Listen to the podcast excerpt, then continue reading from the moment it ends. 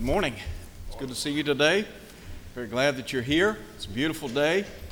So thankful to be together. We pray that the opportunity that we have today to worship will be uplifting to all. We're very grateful for the opportunity to come together every first day of the week to worship God and to be, to, be together as His people. I want to invite you to turn with me today to Psalm 102. Be looking with me today at Psalm 102. Last Sunday, we talked about Elijah and the problem Elijah faced with regard to discouragement. We said that there are mountains and valleys in the lives of all people.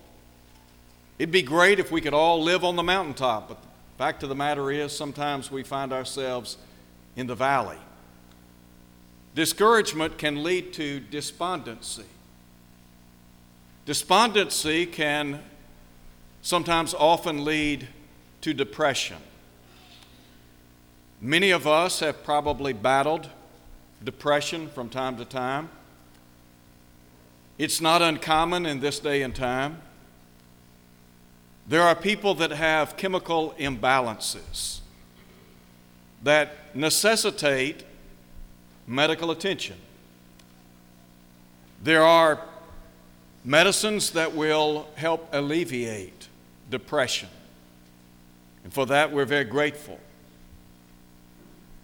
Once you rule out that medical equation and you begin to think about depression and how how to battle it. I think it's helpful sometimes to go back and look at people in days gone by who have battled not just discouragement or despondency, but depression. They've been there, they understand what we're going through. Let me read for you a definition of depression. Medicine.net has this to say Depression is an illness that involves the body, mood, and thoughts, and that affects the way a person eats, sleeps, feels about himself or herself, and thinks about things. Depression is not the same as a passing Blue Monday. Now, many of us have had those Blue Mondays. Matter of fact, I suspect that for many of us, it's a common occurrence. What we're talking about, however, is much more serious. It is a reality, and there are so many people in our world today that are affected by depression. So I want to call attention to Psalm 102 because I think here we have a template for how to battle depression, how to overcome. And as I think about some of God's great people in days gone by, it's evident to me that there were any number of folks that became discouraged, despondent, and yes, even depressed. I want to begin today by first of all talking about the pain of the psalmist. Some have questioned the background of this particular psalm. It has been suggested that it has to do with those who had been exiled to Babylon as a result of Nebuchadnezzar carrying the children of Israel into captivity. So I want you to listen to what the psalmist has to say. The first thing I want to talk about is his attitude. In verse 1, hear my prayer, O Lord, and let my cry come to you. Do not hide your face from me in the day of my trouble. Incline your ear to me in the day that I call, answer me speedily. Now listen to him in verse 3. He said, My days are consumed like smoke. Sometimes when we are in the throes of depression, we find it difficult to attach meaning to life. And sometimes it's as if life becomes a blur. And our days run together, our weeks run together, our months run together. And sadly, there are occasions in life when we become distracted and disengaged from life. And when you begin to think about some of the, the signs of depression, you'll see that many times people withdraw, they isolate themselves, and they have difficulty assigning meaning to life.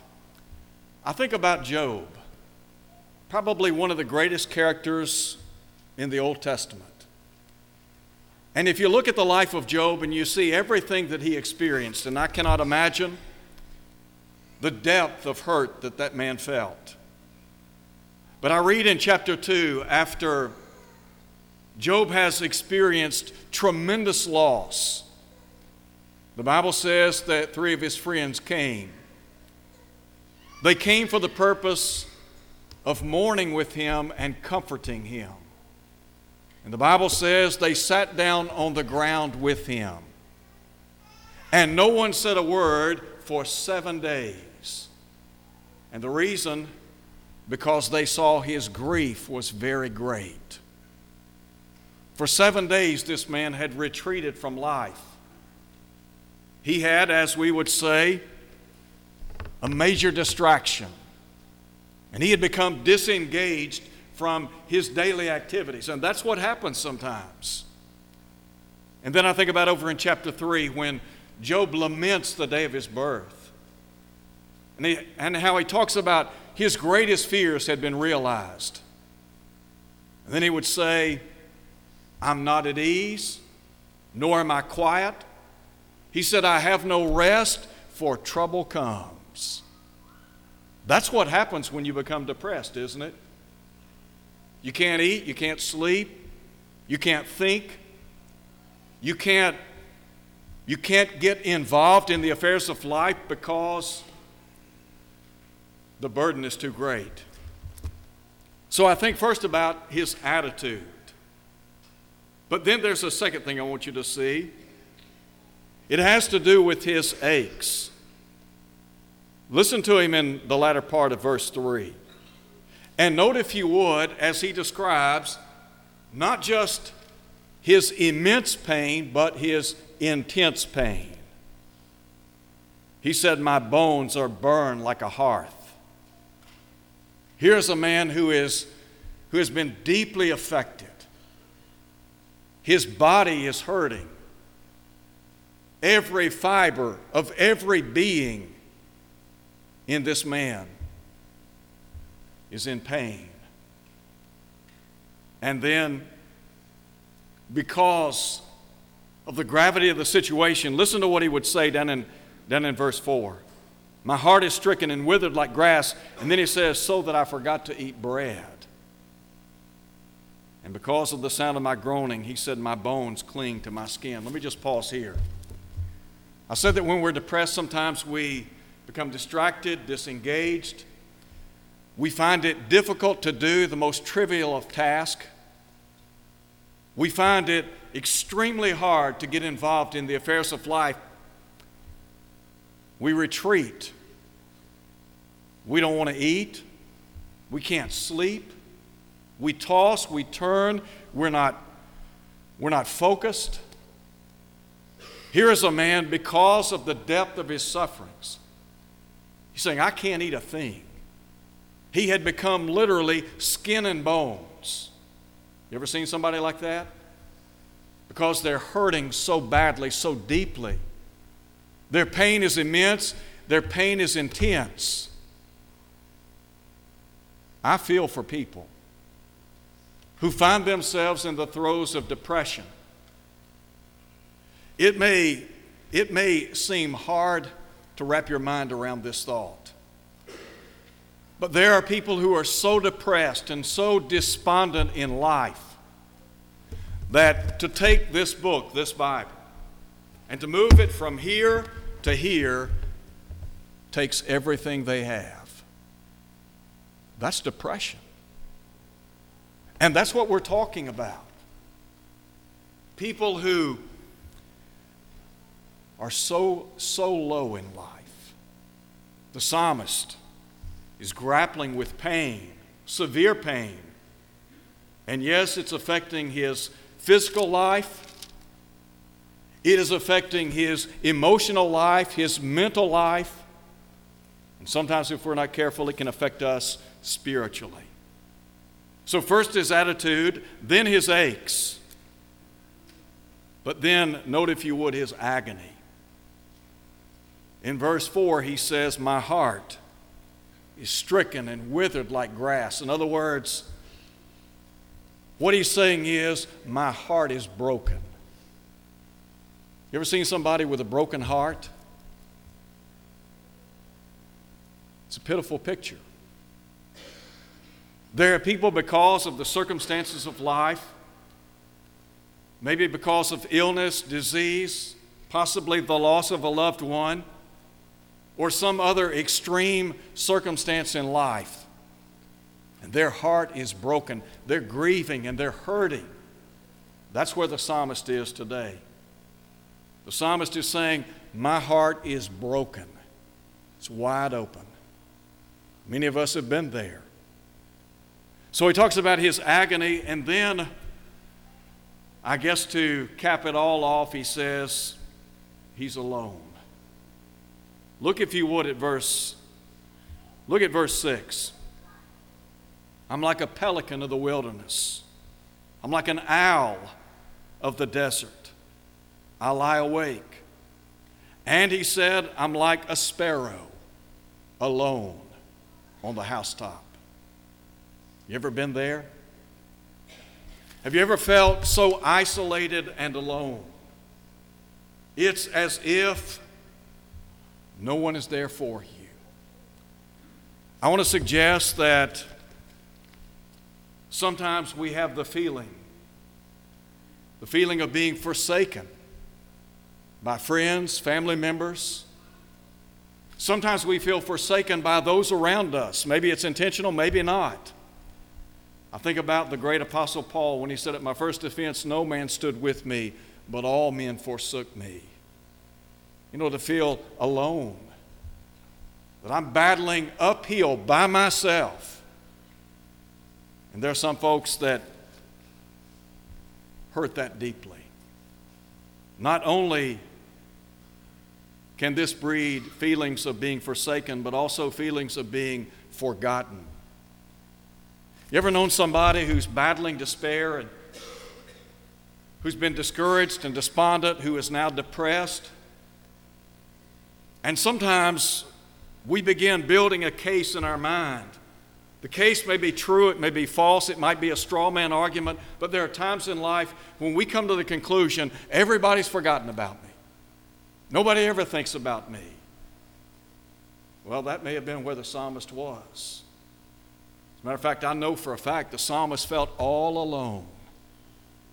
Is there anything worse in life than being surrounded by people but, but feeling alone? Isn't it amazing we live in a world of 7 billion people? We work with people, we interact with people all the time. And yet, amidst this great sea of people, we feel alone and isolated, all alone with our problems. And let me tell you what, that's how the psalmist felt. So we think about his pain, and it was very real. But I want you to note, if, if you would, with me in the second place, think about his provisions. If we were to stop with his pain, if we were to conclude our lesson by simply focusing in on the pain, it'd be so negative. But the psalmist is reminded of all of the great provisions and blessings that he had. So I want to talk a little bit about the provisions of this man in days gone by. I want to begin by, first of all, reminding us of the abiding presence of the Lord. And I want to say that again. I want to remind us of the abiding presence of the Lord. Listen, if you would, to what the psalmist said down in verse 12. He said, But you, O Lord, shall endure forever, and the remembrance of your name to all generations. We serve an eternal God, don't we? And when I think about the God of the Bible, the psalmist in Psalm 90 talks about how before the mountains were ever brought forth, he said, You're from everlasting to everlasting. You're God. God can rise above the valleys that we face in life. And to recognize that there is this God and that His abiding pre- presence is very real. Let me suggest to you that first and foremost, God has always been there for His people. That's important. And we talk about looking back at the past and learning from the past. There's something that leaps out of Scripture, and that is God has always been there for His people. Go back to Genesis chapter 39. Do you remember when Joseph had been sold out by his brothers? And he finds himself down in Egypt. And he's in the household of Potiphar. And the Bible says in Genesis chapter 39, and the Lord was with Joseph. The latter part of the chapter, Joseph has been sold out again by Potiphar's wife. He's in prison. Two times in that context, the Bible says the Lord was with Joseph. Now, think about that for a minute. Three times in one chapter, God is saying he was with Joseph, wasn't he? Do you remember over in the book of Daniel in chapter 3? The three Hebrew young men, Shadrach, Meshach, and Abednego, how they were cast into that burning fiery furnace. And yet, in the midst of that burning fiery furnace, who was there? One like unto the Son of Man, the presence of God. A couple of chapters over, we read of Daniel himself cast into a den of lions. And Daniel acknowledged he had been spared by God, had he not? Was God with Daniel when he was in the, in the den of lions? Yes, he was. So, over and over again, we read about the fact that God has always been there for his people. But now I want you to think about this. Not only has God always been there for his people, but God will always be there for his people. Past tense, God's always been there. Present tense, God will always be there. That's a comforting thought, isn't it? Do you remember when God commissioned Joshua? In Joshua chapter 1, verse 9, Joshua was asked by God, Have I not commanded you? Do not be afraid, do not be dismayed, for the Lord your God is with you wherever you go. Me tell you what, that's encouraging, isn't it? Here's Joshua about to lead the people of God into the promised land, and God's saying with him, Look, just as I was with Moses, I'll be with you. God's saying, I'm going to stay with you. Over in the book of Hebrews, the writer says in Hebrews chapter 13, verse 5, I will never leave you nor forsake you. Now think about that. God's saying, I'm not going anywhere. I'll never leave you. I'll never forsake you. And then I think about the words of Paul in Philippians chapter 4, verse 5, when he said, The Lord is at hand. Paul was in a Roman prison, chained to a guard. And yet he could say to the church at Philippi, I know God is right here with me, the Lord's presence. Do you remember in 2 Timothy chapter 4 when Paul alluded to a, a moment ago? Paul talks about how all men had forsaken him. But he said, The Lord stood with me and strengthened me. Now think about that. Paul saying, Everybody else abandoned me. I'm all alone. And yet, here's God. God is standing by. The abiding presence of the Lord. God is always with us. There's a second thing I want you to see, and that is the active pity of the Lord. Drop down and look, if you would, at what the psalmist says in verse 13. You will arise and have mercy or pity on Zion, for the time to favor her. Yes, the set time has come. For your servants take pleasure in her stones and show favor to her dust. So the nations shall fear the name of the Lord, and all the kings of the earth your glory. For the Lord shall build up Zion, he shall appear in his glory. Let me just pause there. God is a merciful God. Over in the 103rd Psalm, David would say in verse 13, As a father pities his children, so the Lord pities those who fear him. And then he would say in verse 14, For he knows our frame. And the footnote is, He understands our frame. He remembers we're dust. Does God not know us inside and out? He does. Is God not a God of mercy and pity? When I think about the active pity of the Lord, I'm reminded of His compassion, the compassionate nature of the Lord. You know, the Hebrew writer said, We have not a high priest who cannot be touched with the feelings of our infirmities. Does the Lord have the ability to sympathize with me, to understand? Does He understand? Yes. Go back and look at the ministry of Jesus. Do you remember in Mark chapter 1 when a leper came to him? An outcast, an unclean man. They lived alone and isolated.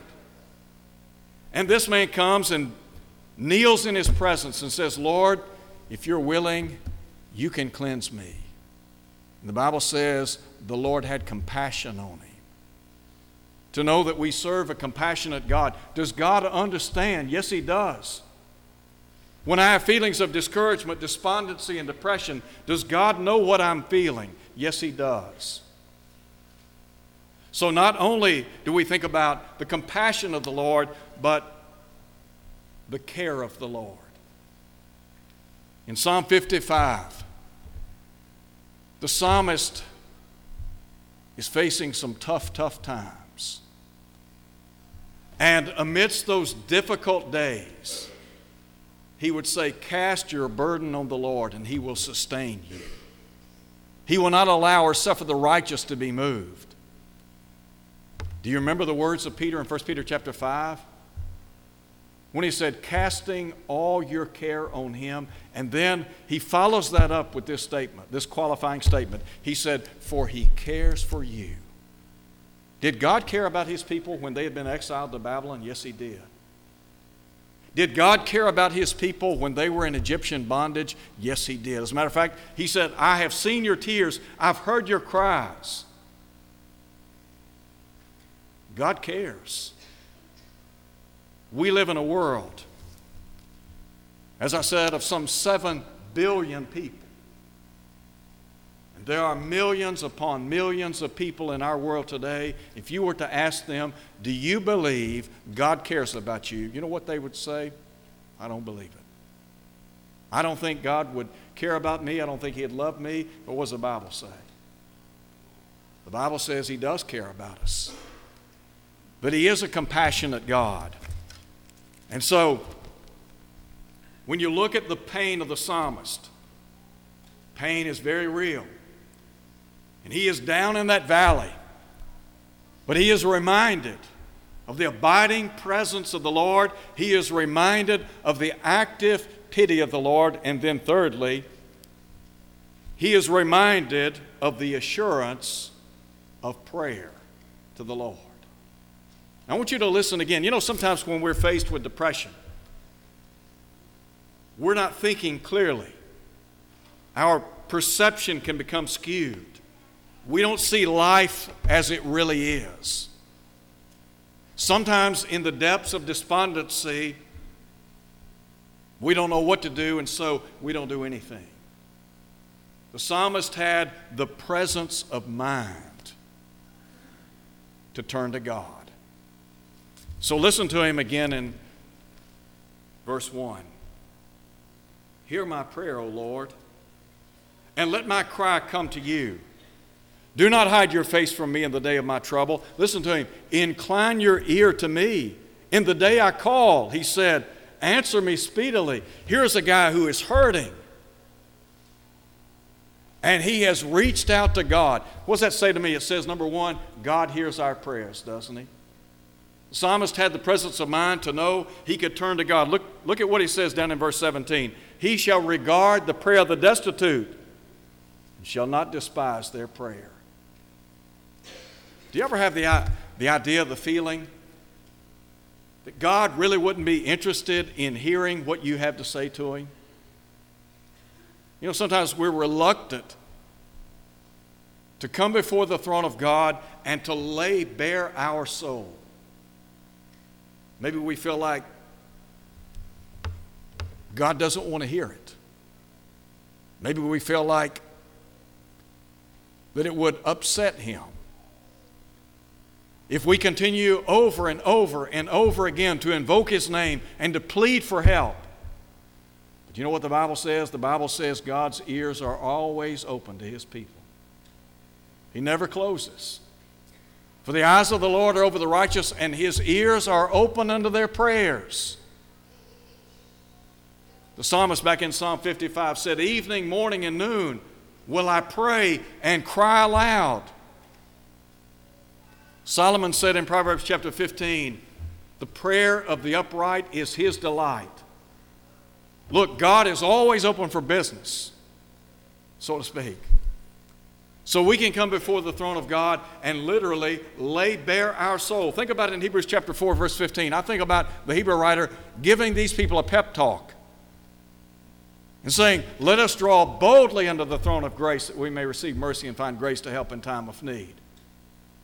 We have needs, we have wants, we're hurting, we're suffering.